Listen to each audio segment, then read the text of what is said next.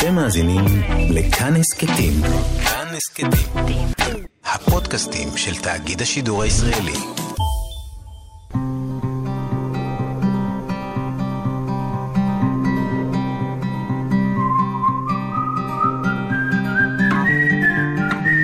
אחת פלוס חמש. אורחים וספרים עם ענת שרון בלייס. את הספרים שבארגזים היו עוטפים בעלי הגהות שנפסלו. ולאחר שנפתחו הארגזים, הייתה הרוח מפיצה את הדפים על פני גבעות החול שסביב לנווה צדק, שבעתיד נבנתה עליהם תל אביב. בדיוק ממולנו גר הרב קוק, וכל פעם שהיו מגיעים הארגזים האלה, והוא היה עומד בחלון ורואה גיליונות נייר עם אותיות עבריות מתפזרים ברוח, היה שולח את השמש לאסוף את הגיליונות המועפים משום קדושתה של האות העברית.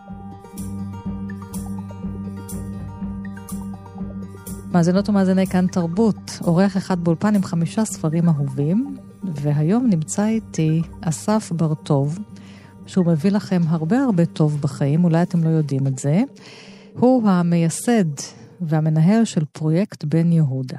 זה הפרויקט שבו אתם יכולים למצוא ספרות ושירה עברית מאז, ואני לא אגיד עד ימינו, בעיקר את הדברים היותר ישנים שפגו הזכויות יוצרים ואפשר לפרסם אותם. אבל כך או אחרת, בלי להדפיס את זה, הוא מאשר לנו את מדף הספרים. שלום אסף. שלום רב. מה פתאום פתחת ספרייה כזאת, וירטואלית? בשביל עצמי. אני רציתי שתהיה ספרייה כזו, ואף אחד אחר לא פתח אותה עבורי. אז uh, חלק כמובן עדיין קיימים בספרייה העירונית, כן. חלק גם uh, על, על מדפיי בבית. האמת היא שה...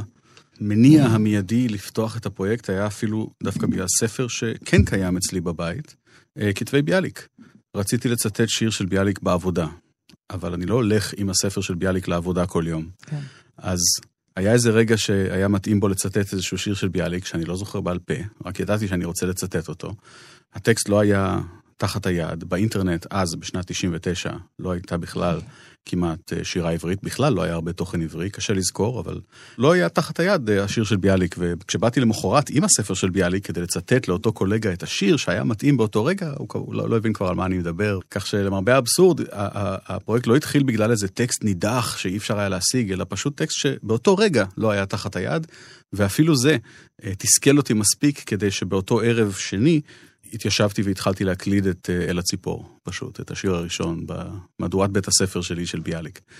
אה, וככה זה התחיל, אה, התחלתי להקליד, מהר מאוד אחרי שהתחלתי להקליד, גיליתי שיש דבר כזה חוק זכויות יוצרים, ושהזכויות של ביאליק בעצם טרם פקעו, אז עברתי מהר להקליד משוררי השכלה וחומר שבהחלט כן פקע.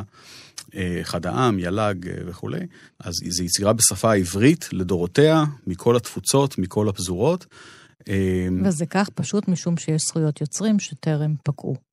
כן, אנחנו מקפידים על החוק ומנגישים רק יצירות שהפכו נחלת הכלל, כלומר כן. שייכות לי ולך ולכולנו, או יצירות שטרם פקעו הזכויות עליהן, אבל שקיבלנו רשות שוב, מפורשת כן. מבעלי הזכויות.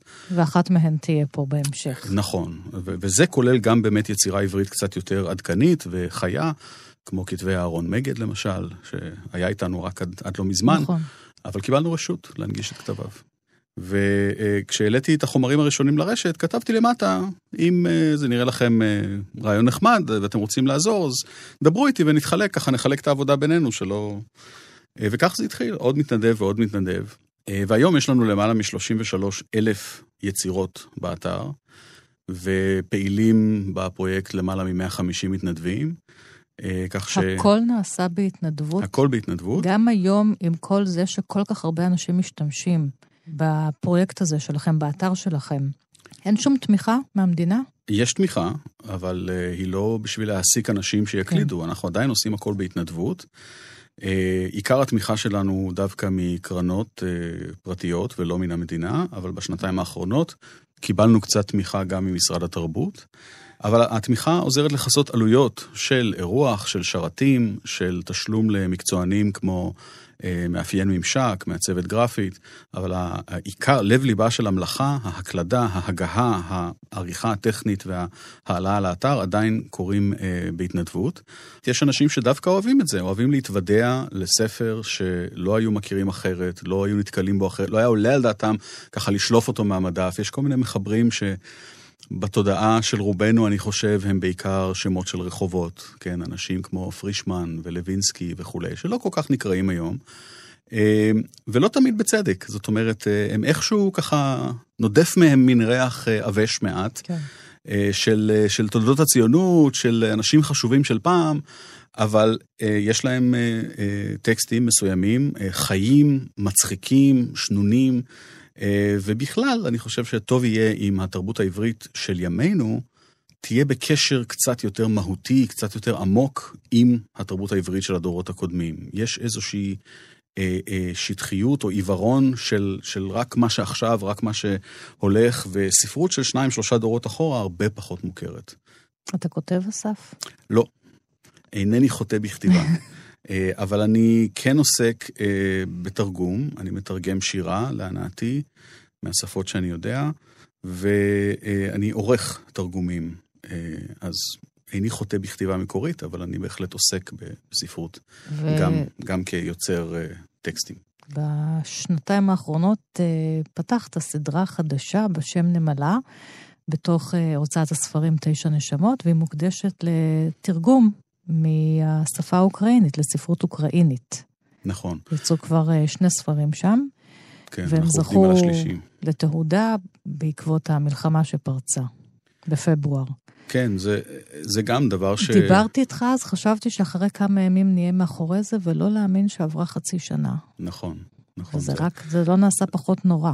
לא, הקורבנות אה, מצטברים, הטראומות אה, שיישארו איתנו דורות, יישארו עם הילדים ואנשים באוקראינה כן, דורות. כן, אתה עצמך נישאת לאישה אוקראינית וחיית באוקראינה ופשוט אה, נמלטתם משם עם אה, המשפחה נכון. שלה, ואתם נמצאים כאן בארץ. כמו, כמו מיליוני אוקראינים אחרים, אה, אנחנו פליטי מלחמה טכנית. אני כמובן שבתי למולדתי, כן. אז אה, בסקלת הפליטות אני בהחלט בצד הפריבילגי של, ה, של העניין, אבל גם אני, אני לא חי במקום שבו בעצם השתקעתי וחייתי, שזה אוקראינה, קייב. ותקופה מסוימת לא הייתי בטוח שיהיה לנו לאן לחזור, זאת אומרת שהבית יעמוד אחרי כל הרעשות הארטילריות וכולי. אז בינתיים הוא עומד והרוסים הוסגו ממחוז קייב, אבל אה, המצב עדיין לא טוב.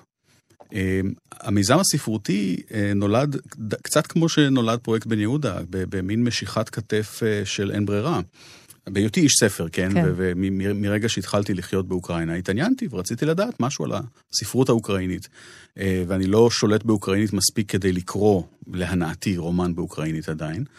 ולכן אמרתי, טוב, נחפש אה, חומר מתורגם, וגיליתי לתדהמתי שעל אף שאנחנו נהנים כאן בארץ מתפריט ספרותי מאוד מגוון, מאוד פתוח לעולם, ויש לנו תרגומים לא רק מן השפות הקולוניאליות הגדולות, אלא גם uh, מיפנית וקוריאנית ואיסלנדית, שפות קטנות אפילו.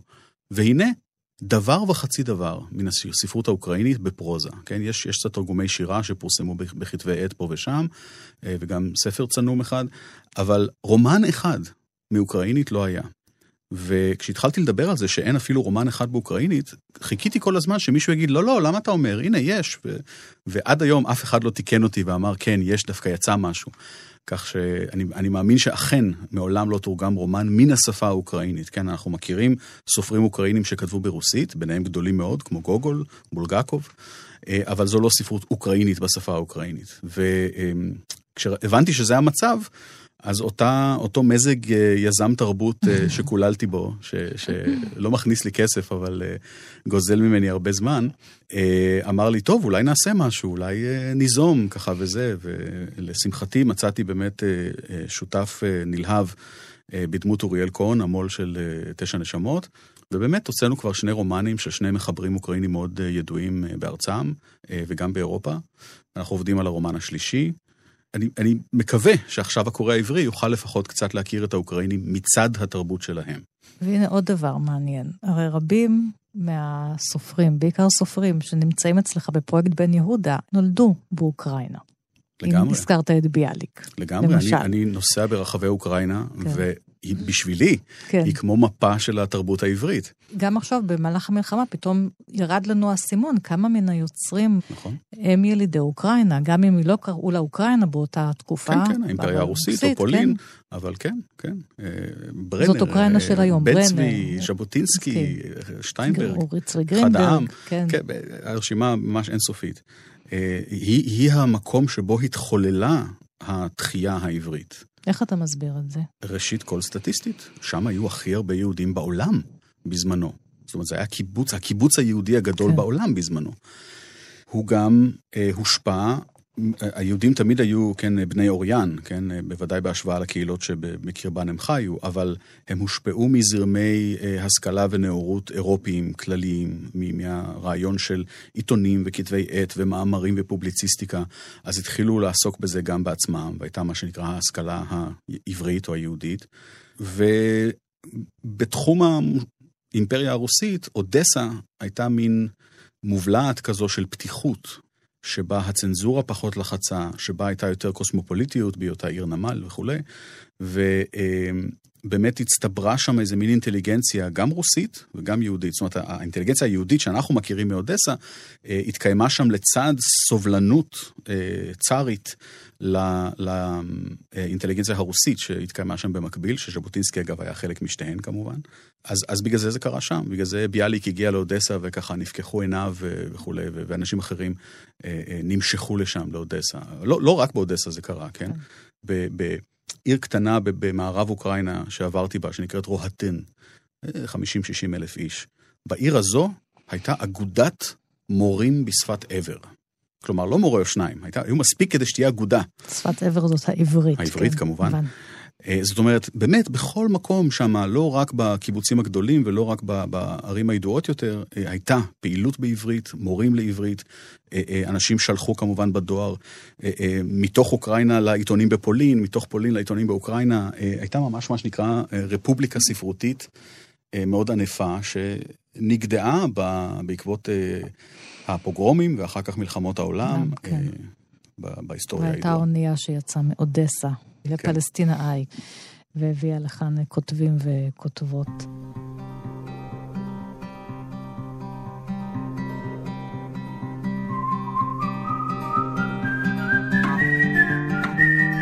אז אתה יושב על אוצר, שאתה יצרת אותו בעצמך, אז אתה לא פיראט ולא שום דבר. אני ומאות מתנדבים אחרים. ומאות מתנדבים אחרים. אמרתי לך, אתה צריך לבחור חמישה יוצרים או חמישה ספרים מתוך האוצר הזה. בחרת, אני לא יודעת איך עשית את זה, וזה באמת אוצר, כי אתם נכנסים לחפש שם איזה טקסט, ופתאום זה לוקח אתכם לטקסטים אחרים, ואני נשאבת לשם פנימה ומתחילה לקרוא. אז אנחנו מתחילים עם אה, אביגדור המאירי והשיגעון הגדול. רשימות קצין עברי במלחמה הגדולה, אנחנו מדברים על מלחמת העולם הראשונה. את הרשימות האלה אני מקדיש לאדם השפוי, אלברט איינשטיין. וזה הטקסט הראשון שאתה בוחר. כמו שאמרת. הוא חייל, הוא, הוא לא שפוי, מה שנקרא. הוא מבין בדיעבד שהוא נכון, עושה מעשה לא שפוי. והוא מתאר את זה בצורה כן. יפהפייה ברומן הזה. אה, אביגדור המאירי אה, הוא יוצר מיוחד אה, מפזורה פחות מוכרת בתרבות העברית, הפזורה ההונגרית, שעל אף שיש לה כמה נציגים בולטים ו- ופוריים ומצליחים מאוד, המאירי הוא לא הראש יחיד, יש גם קישון וכולי. אה, בכל זאת, הוא תמיד היה בצד, אבל הוא היה בעל סגנון, היה משכיל בצורה יוצאת דופן, היה בעצם יהודי הונגרי שחי חיי, חיים חילוניים, לא אגיד מתבולל, מפני שהוא שלט בעברית, התעניין בתרבות העברית, השתתף בתרבות העברית, והשיגעון הגדול הוא בעיניי מפסגות ספרות המלחמה בעולם. ולא יודעים את זה פשוט כי הוא כתוב בעברית, ולא כל כך תרגמו ולא כל כך uh, מכירים אותו בעולם, ואולי, לא יודע, אולי תרגום חדש לאנגלית או משהו ככה יוכל... כולם מכירים את החייל האמיץ שווייק, כן, וזה ואת, לא נופל ואת, ממנו. במערב כן. אין קול חדש.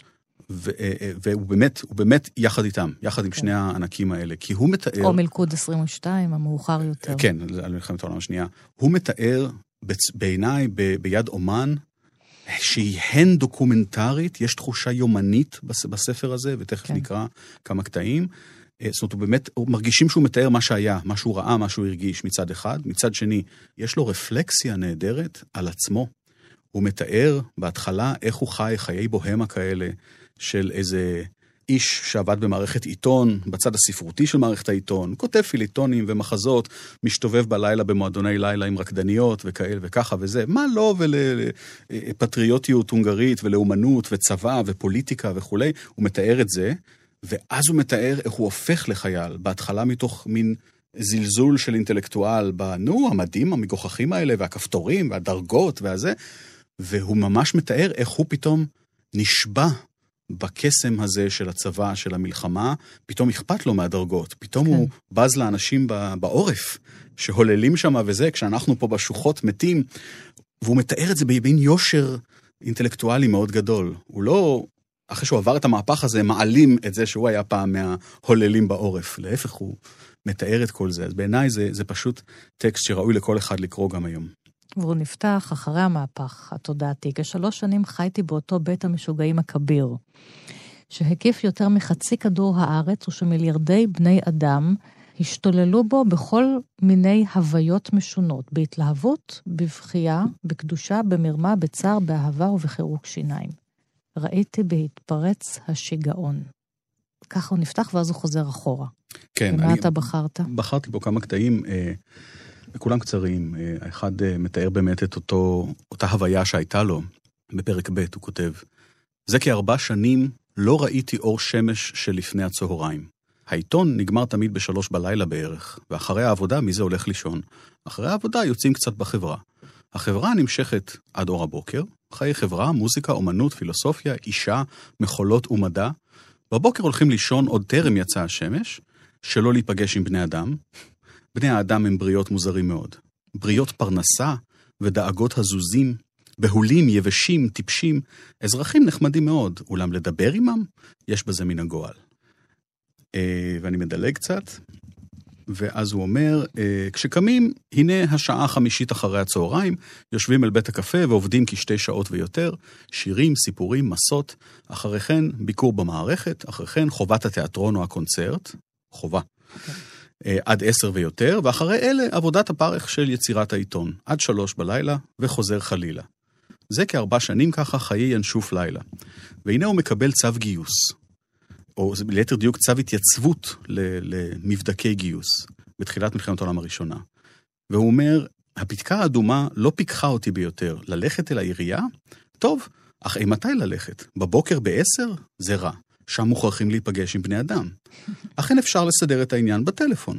אני הולך אל המערכת ומבקש בטלפון את העירייה. בבקשה, הגברת את העירייה. העירייה, הלו, העירייה, מערכת דבר העם. קיבלתי היום פתקה אדומה. למה זה? פתקה אדומה? על אדוני להופיע לגיוס. לגיוס? מה פירוש עליי להיות חייל? כנראה. אי אפשר לסדר זאת בלעדיי, אני עסוק מאוד, ובפרט לפני הצהריים. לפני הצהריים אני ישן. הן יודע, אדוני, את סדר עבודת העיתון.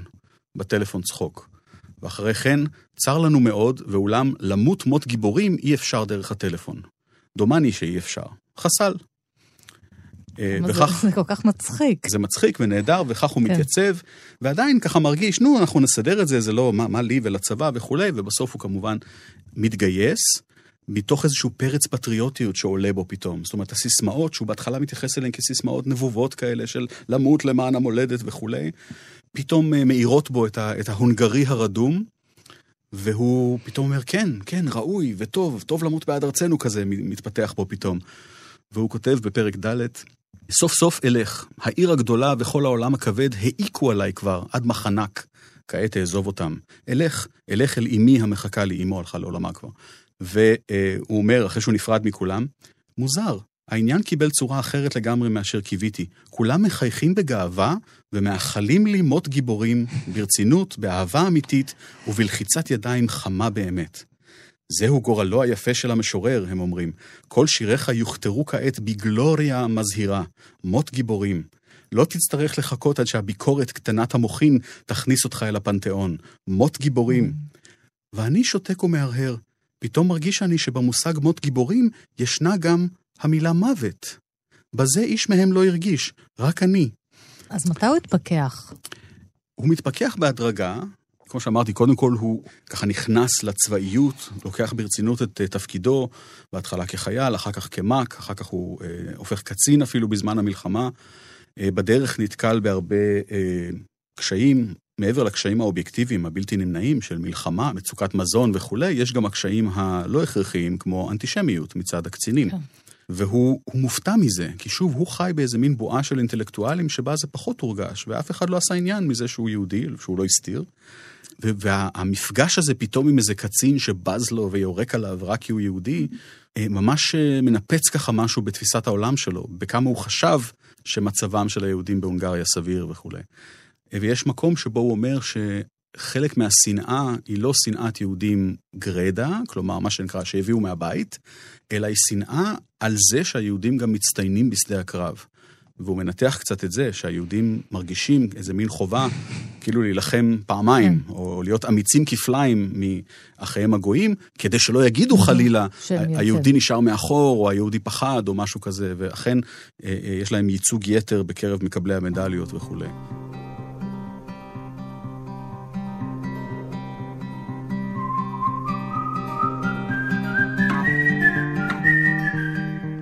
אסף בר-טוב, האורח שלי היום עם חמישה ספרים שהוא בחר, והם כולם נמצאים באתר שהוא הקים, פרויקט בן יהודה. זה האתר שבו אפשר למצוא ולקרוא טקסטים שבעיקר אה, פקעו הזכויות יוצרים שלהם, וכבר אה, סופרים ויוצרים ששכחנו מקיומם ועדיף שנזכור אותם. ומכאן נקפוץ כמה שנים קדימה אל סופרת ישראלית, שכבר אה, לא איתנו, שולמית הר אבן. שהזכויות על היצירות שלה לא פקעו, אבל היצירות שלה כן נמצאות כאן. כן, גם ו... קיבלנו ברשות.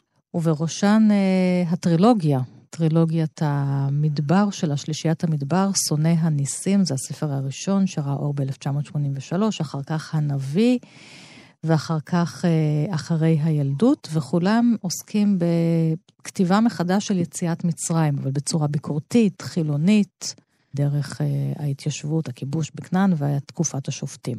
כן. זה מה ששולמית הר אבן עושה פה, ויוצרת את השכבות האלה של העברית, שחוזרת אל העברית המקראית, וכורכת אותה ביחד עם העברית העכשווית, שהיא כותבת בשנות ה-80. אני נפעם מהנובלות הללו, מהטרילוגיה הזו. אני חושב שהיא מפסגות הפרוזה העברית. פשוט כך, מפסגות הפרוזה העברית, נקודה. טקסט יפהפה, הן ברמה הלשונית, הן ברמת העיצוב הספרותי, הן ברמה ההגותית. אה, אני עדיין מגלגל את הטקסטים הללו בדעתי ו- ומנסה לפענח אה, חלק מהרעיונות שבהם. אני חושב שהם מעובים ו- ודחוסים, אבל פשוט יפהפיים, ואפשר לקחת ממש כל, כל פסקה באקראי מהטקסטים הללו ו- וליהנות ממנה. וכמה שעם זאת, כשמדברים על הסופרים הגדולים שלנו, מזכירים תמיד את אה, אותם שלושה גברים, או לפעמים ארבעה, אה, ושולמית הר אבן כמעט אף פעם אינה נמנית ביניהם, אה, בעיניי שלא בצדק. היא גדולה לפחות כמותם, בעיניי. היא גם הייתה משאית נפלאה. הייתה משאית מכוננת ומרחיקת ריאות. נכון. מזמין את כולם לקרוא את המסות שלה, שנמצאות באתר, מתוך הספרים אוצר המילים של השלום ומשיח או כנסת. אה, דברים שבאמת נכתבו בשנות ה-80, ה-90, וחלקם כוחם יפה גם היום, וחלקם פשוט אה, היו נבואות ועכשיו הם היסטוריה. כי כך בדיוק קרה. אלוהים מצוי בפרטים הקטנים, היא כתבה. כן. הספד, אחרי שרבין נרצח, זה מסע שלה שאני מאוד אוהבת. אלוהים מצוי בפרטים הקטנים, אמרו פעם, בתכלית, ברחל בתך הקטנה, לא במילים הגדולות, ולא בהפשטות המסוכנות, היא אומרת איך רבין אה, הולך אל המילים הקטנות, המעשיות, היומיומיות, ונזהר מהקדושה. ההפשטות שמחוץ למציאות המאבדות מהר כל כך את הממד המוסרי הבסיסי. בסדנת המילים, הטקסט האיטי של רבין היה טקסט אותנטי. ובכלל היא כותבת פה גם דרכו על uh, סדנת כתיבה וספרות. כן, היא באמת אפילו כן. מילאה גם את התפקיד המסורתי של הצופה לבית ישראל, שאוהבים אה, נכון. לדבר על כמה שהסופרים, הגברים העבריים, אוהבים אה, ליטול לעצמם, גם, גם בזה היא כיהנה. טרילוגיה נפתחת בשונא הניסים, שזה כן. גם סוג של כל יציאת מצרים איזה מעשה נס אחד גדול ונס רודף נס, אז היא קוראת לזה שונא הניסים. נכון. אה, ומתארת שם דמות של, של איזשהו אאוטסיידר כזה בין היוצאים, ו, ובאופן כללי זה מזכיר קצת את אה, רוזנקרנץ וגילדנשטרן מתים אממ. של סטופארד, מבחינה זאת שזה לוקח משהו מאוד ידוע וקנוני, המלט במקרה של סטופארד, ומספר אותו מצד דמויות משניות שניות, ושוליות כן. לגמרי, כשהעלילה המרכזית המוכרת היא דווקא באחורי הקלעים ככה מבליחה פה ושם. וגם כאן, אה, משה הוא לא דמות מרכזית בטקסט הזה בכלל, ו- ו- אלא זה הכל מהזווית של פשוטי העם אה, והנדודים במדבר. אז אני באמת בחרתי פסקה שפשוט נותנת קצת את הטעם של התיאור שלה ושל העברית המיוחדת שהיא סיגלה לטקסט הזה, אה, וזה תיאור כשהם מגיעים באמת להר סיני. בבוקר עמדו נדהמים, שמעו משהו על הרי האלוהים, אבל הרים אלה היו בעצמם אלוהים. צורות מעולם אחר, גושים מעולם אחר, שבמצרים השטוחה אי אפשר היה לחלום אפילו. לא ייפלא שאלוהים מדברים מתוכם לפעמים, מתוך סנה פטל בודד, או מתוך ההר עצמו. זקרו סנטרים והביטו, שוכחים את צמאונם. לעתים נראה היה כאילו ההר נברא פעמיים, תחילה גבעת עפר או תלולית רכה, ככל התלוליות, מצמיחה צמחי מדבר, ועליה הבריאה השנייה, קיר תלול, מאונח, אדיר, אדמדם אפור, כקטעי גוף כמותים של פיל ענק שגופו נעלם. אה, אני אדלג קצת, וזה מתאר את ההר ואת השקט שם וכולי. אני אגיע לסוף התיאור הזה. בסך הכל התנקזו כל הקולות וכל החיים עד גובה לא רב. היו הרים שאי אפשר היה להגיע עד ראשם, ואפילו ציפורי הטרף הגדולות התעופפו מטה מן הפסגות, ולא עליהן. בטוחים היו כי למעלה, במקומות הגבוהים ביותר, עוד יש אלוהים חיים, ואל אלה אין להגיע. שם גבוה מאוד אף לא נראתה צמחייה ולא תחבים, והייתה דממה גדולה, ציפור לא צייצה. לפעמים היה ענן מכסה את ראש ההר, העמק שלרגליו נתכסה צל, והאנשים שלמטה היו נעלמים דום לרגע או שניים. כל עת שהותם בהרים הגבוהים חשו שהם אורחים נטול ללון, ואינם שייכים בעצם. כל המקום הזה אינו שייך לאיש, נחלת אלוהים זרים. פני מצרים השוכבים פרקדן בחול היו כבר רחוקים מאוד. והיא מסיימת במילים, העדרים עמדו, ראש כבשה תחת בטן חברתה. בלילה לקלקו האנשים הצמאים טל מן הסלעים, עם העדרים יחד. ביום מצצו ימלוח, פיהם מתמלא טעם זר וחריף. בינם לבין עצמם רטנו על המקום המוזר הזה. מקום לאלוהים ולא לבני אדם. העיניים שבעות מראות, והחך חרב. כאן ימותו ויהיו גלי עצמות, במקום הפראי והאדיש הזה, רק הציפורים יישארו, וכבר הן ממתינות. העם קשה העורף שכל היום מתאונן ורוצה לחזור לסיר הבשר במצרים, ומשה כן. צריך להפיס את רוחו שוב ושוב. כן, אז זה, זה לא נגע בכלל ככה בעלילה, אבל זה, זה נותן איזה טעימה מן, כן. מן הלשון, מן התיאור. אני מאוד ממליץ לקרוא את כל הטרילוגיה. והכל נמצא כאמור באתר של פרויקט בן יהודה.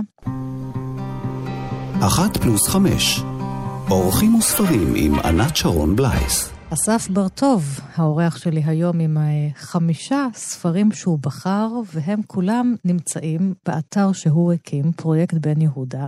ויש פה באמת אוצר שלם כשאני מחפשת משהו ומוצאת עוד uh, דברים. ובראש האוצרות אולי דוד פוגל, זאת הבחירה השלישית שלך, המשורר והסופר דוד פוגל, אתה פה עם השירים, בחרת כן. שני שירים שלו. כן, לקרוא. דוד פוגל הוא פנינה אה, מזהרת, ואוהבים להגיד אה, כמה שלא מעריכים אותו מספיק וכמה שזה, ועד כדי כך שכבר היה מאמר מתי נחדל לגלות את דוד פוגל. אז גילינו, אני בטוח שכולם כבר מכירים, ומנחם פרי עשה מפעל גדול של הנגשת הפרוזה שלו. ולילך אני... נתנאל גילתה את נכון, הרומן אבינאי שלו. שלם, כן, ו- ושיריו המולחנים. אבל אז אני בחרתי דווקא אה, שירים פחות מוכרים אולי, אבל אה, בעיניי תופסים שני פנים של פוגל. אה, שבאמת הוא, הוא יחיד בדורו מבחינה, מצד הלשון, מצד כמה שהוא מודרני ולכן קרוב אלינו, למרות שהוא בן דורו של ביאליק, כן? כן. אנחנו לא, לא מרגישים את זה. לא מרגישים שהוא בן דורו של ביאליק. הוא מודרני ממנו, הוא צעיר ממנו קצת, אבל הרבה ברוח, כן? והוא גם מחובר לזרמים רוחניים ואסתטיים אחרים לגמרי מה, מזרמי אה, בית המדרש, כן? ש, שביאליק יונק מהם. אז אה, אני אקרא באמת שני שירים אחד שיר אה, שחיבר אה, בצעירותו, כשהוא היה בן 30, אה, והוא שיר בעיניי פשוט כל כך אוניברסלי ויפה, וכולנו יכולים להתחבר אליו, גם אם אנחנו כבר מעבר ל-30, והוא הולך כך: 30 שנה כבר יארך דרכי, מהרה יכלה ולא חכמתי. אף אתה, עודי נער עיקש, רץ במורד ההר, ומושך עז זקנה בזקנה. כל שחייתי, כילד ושחל, יכולתי לחיות שנית, אף אתה לא בחוכמה. כי זכלים אנו, וילדים עד עולם. אה, ואני כבר בן יותר משלושים, וקורא את השיר הזה, ורוצה לחבק את אה, פוגל. אה, על, על, באמת על ההתבוננות הזו, כן, ממרום שלושים שנותיו, שנראות לי היום צעירות, הוא ככה, ההכרזה הזאת, לא אני מזדקן או משהו, אלא ההכרזה הזאת, כל שחייתי כילד ושחל, יכולתי לחיות שנית, אף אתה לא בחוכמה.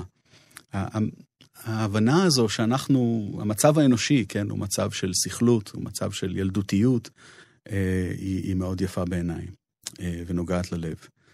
והפן השני של אה, פוגל, הפן הנועז, החשקן, האירוטי וגם האפל, ככה מצטרפים ביחד בשיר היפהפה הזה בעיניי, כי ייגש הליל. כי ייגש הליל אל חלונך, צאי אליו ערומה. רך ייזל וישחיר סביב יופייך השוקט, ויגע קצות שדייך. איתו אעמוד עובד דרך, וחרש נתעב. בואי אל אופלנו, ותישאנה שתי עינייך לפנינו, לעיר לי ולראי. כן, על זה אני חושב כמה ש... כל, כל המוסיף גורע. זה, זה פשוט לכידה של רגע, אה, פוגל העורב אה, בחשיכה, אה, ו, ובעצם זה שיר פיתוי, כן? אבל, אבל לא מטעמו, אלא מטעמו ומטעם הליל. כן? צאי אלינו, בואי אל אופלנו. ו, ומפנטז או מדמיין את האהובה היוצאת עירומה. מזכיר, אפשר, אפשר אולי לחשוב על סצנת המרפסת של רומאו ויוליה, אבל הרבה פחות רומנטי, זאת אומרת, הוא הרבה יותר באמת אפל. אה, ומצד שני, יש פה גם איזה מין אי-מיצוי, כן? זאת אומרת, בואי אל אופלנו, ותישאנה שתי עינייך לפנינו, לעיר לי ולראי. כלומר, היא תדריך אותם או משהו כזה, זה לא, לא יהיה חיבור או, או מגע, אלא דווקא איזה מין, נמשיך ללכת לאורך, נמשיך לבקש אותך, לרדוף אותך. אה, יש, יש איזה, איזה חתירה תחת הפיתוי אה, שבשיר. בעיניי מלאכת מחשבת, בכל כך מעט מילים, אה, לעצב כל כך הרבה אווירה וערגה, אבל גם איזו אי יכולת. אני חושבת פתאום פה על עמוד ענן ועמוד האש שנסעו mm-hmm. או הלכו לפני המחנה. אם זה מרומז פה בשיר הזה, מה אתה אומר? אה, נכון, שתי עינייך יכולים להיות שני העמודים. ואגב, אלה שני שירים שאני מאוד אוהב של פוגל, אבל באמת כמעט כל שיריו מחזיקים ו- ורבי ערך אה, גם היום, ואני מאוד ממליץ למי שפחות מכיר, אה, לבקר, לקרוא, להתעמק בחינם. באתר פרויקט בן יהודה.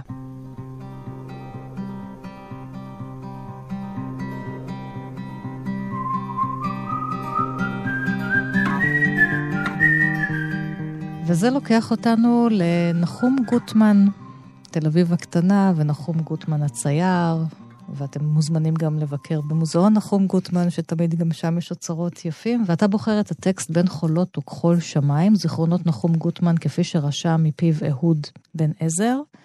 יש פה קטע מקסים בזיכרונות שלו, שהוא מספר איך הוא התחיל לצייר, וזה גם קשור בביאליק, ונאלצתי רוב זמני לשבת סגור בבית ליד החלון, ראשי דבוק לשמשה, צופה החוצה.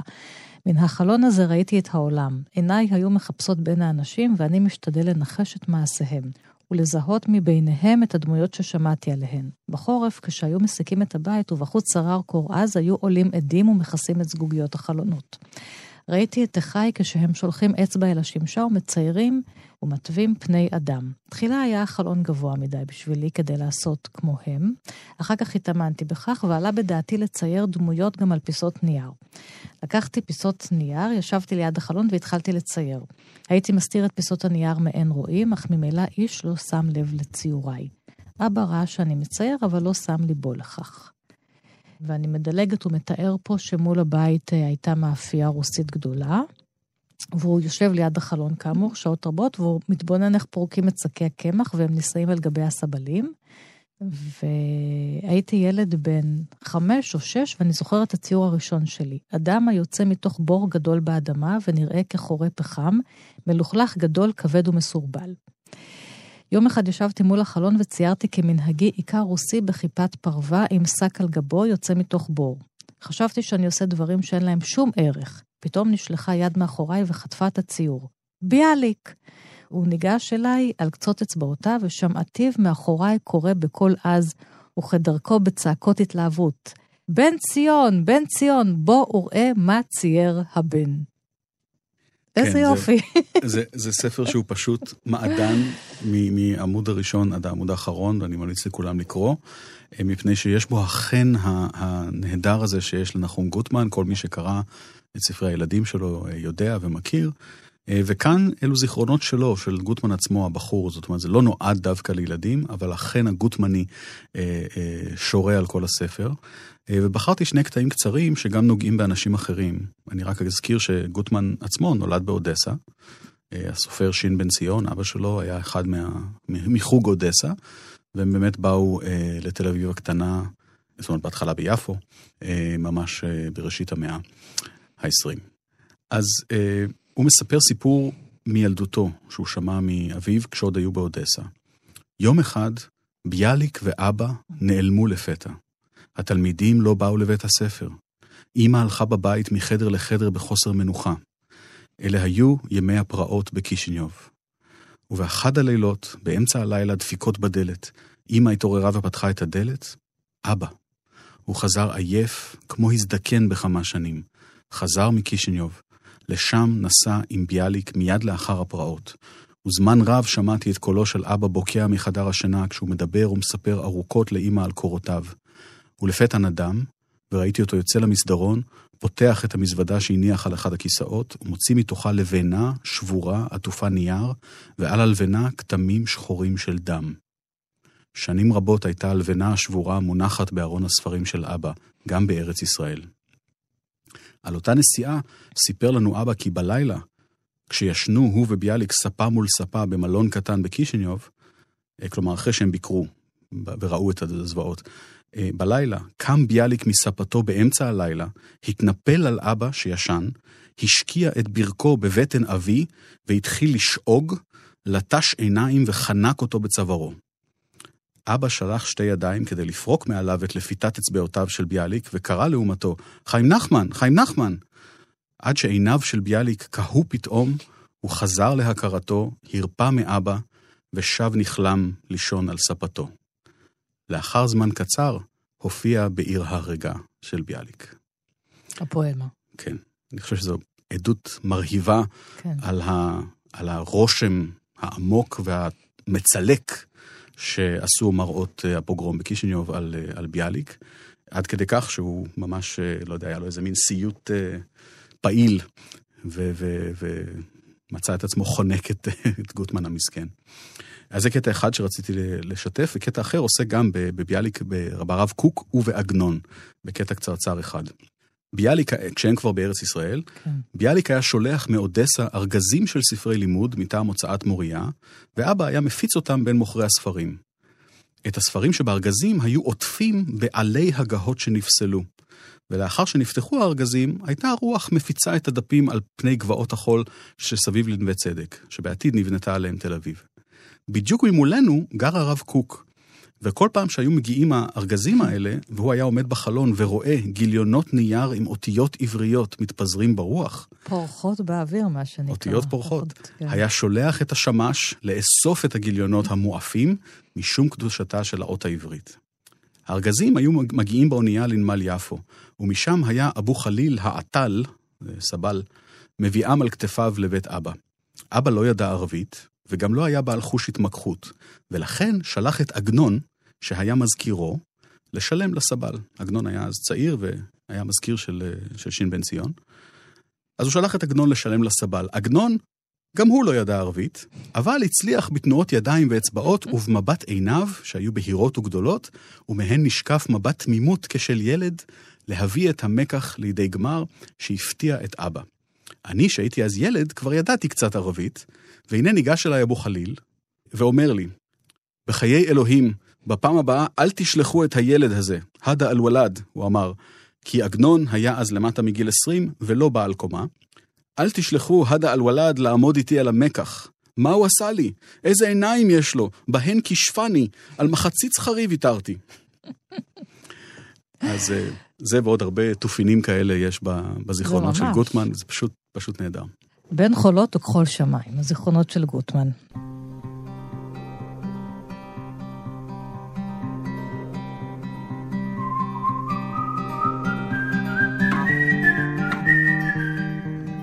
נקפוץ מפרויקט בן יהודה שהקמת בשנת 1999, אסף בר-טוב, אחורה, אחורה, אחורה בזמן, אל הומרוס. ולתרגום של האליאדה והאודיסאה שיש פה, את התרגום הראשון, אני חושבת, שעשו לעברית, שצ'רניחובסקי, שאול צ'רניחובסקי עשה, יש, זה ספר גדול עם כריכה אדומה, יש לי אותו עד היום בבית, אני שומרת עליו מכל משמר. בזה אנחנו נחתום את התוכנית, זאת הבחירה האחרונה שלך. אני חושבת ככה, אם בגלל האירועי מלחמת אוקראינה ורוסיה, יש פה הרבה טקסטים שעוסקים במלחמות, שבחרת... לא במודע. לא אבל, במודע? אבל יכול מאוד להיות. אמ, האליאדה מהרבה בחינות היא, היא אולי הייתה צריכה להיות הראשונה, היא אחת החוויות הספרותיות המוקדמות שלי מחוץ לספרות הילדים. היה לנו בבית ספר, אה, בעצם כן, מעובד לילדים, ספר מאויר כן. של האליאדה, אה, גדול כזה, כריכה כתומה, מתורגם מאנגלית, איזשהו עיבוד של מעשיות האליאדה והאודיסאה, ומאוד מאוד אהבתי אותו, אהבתי את הציורים, אהבתי לקרוא. ובזכות הספר הזה התעניינתי מאוד באיליאדה ובאודיסאה עוד כילד, ולימים למדתי לימודים קלאסיים, למדתי יוונית עתיקה. אה, אני קורא את הומרוס במקור עכשיו, ו... אה, אתה חייב לצטט לי קצת. לצטט הומרוס ביוונית? יוונית עתיקה, כן. אה, נו, האיליאדה נפתחת בשורה מי נינאי דתאה פלא אדיו אכילאוס. כך זה נשמע בערך. אמ, זה הוביל אותי באמת ללמוד את השפה, להתעמק בטקסטים. למדתי יוונית בשביל הספרות היוונית, לא, לא בשביל פילוסופיה ולא לא בשביל לדבר עם יוונים מודרניים, אלא באמת בשביל הספרות, הטרגדיות וה, והאפוסים. ואני מעריץ גדול גם של הומרוס וגם של צ'רניחובסקי, וגם של המפעל האדיר של צ'רניחובסקי בתרגום הומרוס. זאת בעודו מתפרנס אה, בקושי מרפואה כן. אה, שם באימפריה הרוסית. אה, בחרתי... אה, קטע ממש קצרצר וקטע קצת יותר ארוך, שניהם מהשיר השישי באיליאדה, שזה רגע, ב, ב, למי שקצת פחות אה, ממוקם, אה, מלחמת טרויה, כן, היוונים צרים על טרויה, והקטור, הגיבור הטרויאני, נסיך טרויה, מפקד הכוחות הטרויאנים, חוזר לתוך העיר הבצורה למפגש אחרון עם אשתו ובנו התינוק. ובדרך אל אשתו הוא רואה את הלנה, האישה שבגינה כל המלחמה הזו. כל המלחמה התחילה. אה, כן, אלנה מספרטה, שפריס נסיך טרויה חטף. והלנה אומרת דבר מדהים, ואני, הקטעים שבחרתי הם נועדו להראות את, ה, את האוניברסליות והאנושיות של הומרוס, וכמה הוא רלוונטי לתמיד. והלנה אומרת להקטור, אנא הוי גיסי, היכנס ושב לך פה על הכיסא. יען אין איש אשר ליבו מלא דאגה כמוך, בעטיי שלי, בת אי בושת, ובעוון אלכסנדרוס, הוא פריס. אה, אך בגללנו, כי גזירת בן קרונוס הרעה, ונהיה לשירה בפי הזמרים הבאים אחרינו בעתיד. זו שורה מופלאה. היא, בעיצומם של דברים, אצל הומרוס, כבר רואה שנגזר עליה להיות חומר לאפוס, שהזמרים בעתיד ישירו על המעשה הנורא ועל המלחמה וכולי. זה כמו שהתחלת את השיחה עם אביגדור המאירי. מות גיבורים, אבל אני, המילים שלי יישארו. כן, כן. כן. היא כאילו מקוננת על זה שנגזר עליה להיות אה, חומר טוב ל, כן. ל, ל, לטרגדיה שבאפוס, ו, וזה מראה מודעות ספרותית נהדרת של הומרוס. יש להניח שכמובן, ככל שהייתה בכלל הלנה היסטורית, היא לא אמרה את זה, אבל ה, ה, זה כל כך מודרני בעיניי ההתייחסות הזו. אה, וקטע ארוך יותר שמראה את האנושיות של, אה, של הומרוס, הוא המפגש באמת עם, עם אשתו והילד. נחפזה יצאה לקראתו אשתו עשירת הנדה, אה, היא אנדרומחה בת אתיון הנדיב. אני אגב קורא אה, בהעברה ספרדית כדי שיהיה קל לשמוע ברדיו, אה, אבל המוזיקה הולכת לאיבוד קצת. ואני מדלג טיפה ומתאר את, את אביה של אנדרומחה המפואר. יצאה לקראתו ושפחתה הולכת אחריה, ובחיקה ילד שעשועים בן פורת עודנו עול ימים. והקטור אהב הנער הנחמד, הוא אומר נער אבל זה תינוק, כן? היפה ככוכב המבריק, הקטור כינהו סקמנדריוס. כלומר על שם הנהר, סקמנדרוס, אך אחרים לו קראו אסטיאנקס, כי אך הקטור לבדו מגינה של איליוס. אסטיאנקס פירושו אדון העיר. ככה, העם ככה כינה את, ה, את התינוק של הקטור. דומם התבונן בנער ושחוק קל מרחף על שפתיו, אך אנדרומחה התקרבה ותעמוד עליו בוכייה, אחזה בידו ותפתח שפתיה, וטען ותאמר. הו יקירי גבורתך גם תהיה בעוכריך, ואינך חס גם על בנך העולל, גם לא עלי האומללה. מהר אתאלמן ממך, כי יחדיו יקומו עליך כל האחיים להורגך, והיה אם תחסר לי אתה, טוב לי וירדתי דומה.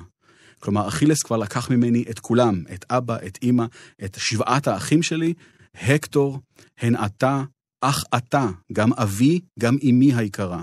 אתה גם אחי, ואתה גם בעל נעוריי הרענן. אתה חמול נא עלינו, וישאר על מרומי המגדל, ואל יתייתם זה בנך, ואשתך אל תהיה אלמנה. שים את הצבא, והיא נותנת לו עצה צבאית, אגב, מעולה, שהוא לא, לא שט ליבו אליה. אני אדלג על העצה הצבאית, ומה הוא עונה לה? ענה לה הקטור העיזוז מנופף הכובע, ויאמר, אכן אשתי גם ליבי בידאג לאלה, ואולם אבוש בפני הטרויים ובנות טרויה. כן? הוא לא יכול להרשות את זה לעצמו משיקולי תהילה ובושה. היא מדברת על משפחה, על שכול, על עבדות, הוא מדבר, כמו גברים מאז ומעולם, על תהילה וכולי, וכמובן, הוא אכן לא שב. פרויקט בן יהודה, מלוא התרבות העברית, ומי שעומד בראשו לצד מאות מתנדבים הוא אסף ברטוב. אני רוצה לעודד אנשים כן, להתנדב. אם, אם רוצים לעזור לנו, להנגיש עוד יותר ספרות עברית, להנגיש את מילון אליעזר בן יהודה, שגם זה מפעל אדירים שאנחנו ככה באמצעו. אה, אתם מוזמנים לגשת לאתר פרויקט בן יהודה באינטרנט, יש שם לחצן רוצים לעזור, אה, ופשוט אה, להצטרף אלינו ולהתנדב, ואם אתם לא רוצים להתנדב דווקא בהקלדה והגהה, אבל רוצים כן לתמוך בנו, אפשר גם לתרום כספית, מה שעוזר לנו לכסות את עלויות האירוח וכולי. כל עזרה מבורכת. עלויות האירוח באינטרנט, זאת אומרת, כן, כל כן, התשלומים של האתר כן, והשרתים. כן. תודה רבה, אסף בר-טוב, שהגעת לך. לכאן, עם כל הבחירות הכל כך uh, משובבות נפש שלך. באמת, אין לי מילה אחרת. תודה רבה. אני ענת שרון בלייס, כל תוכניות אחת פלוס חמש תמיד זמינות לכם בעמוד ההסכתים שלנו, כאן תאגיד השידור, ועוד פרטים בדף הפייסבוק שלנו. תודה לכם, מאזינות ומאזינים, ולהתראות.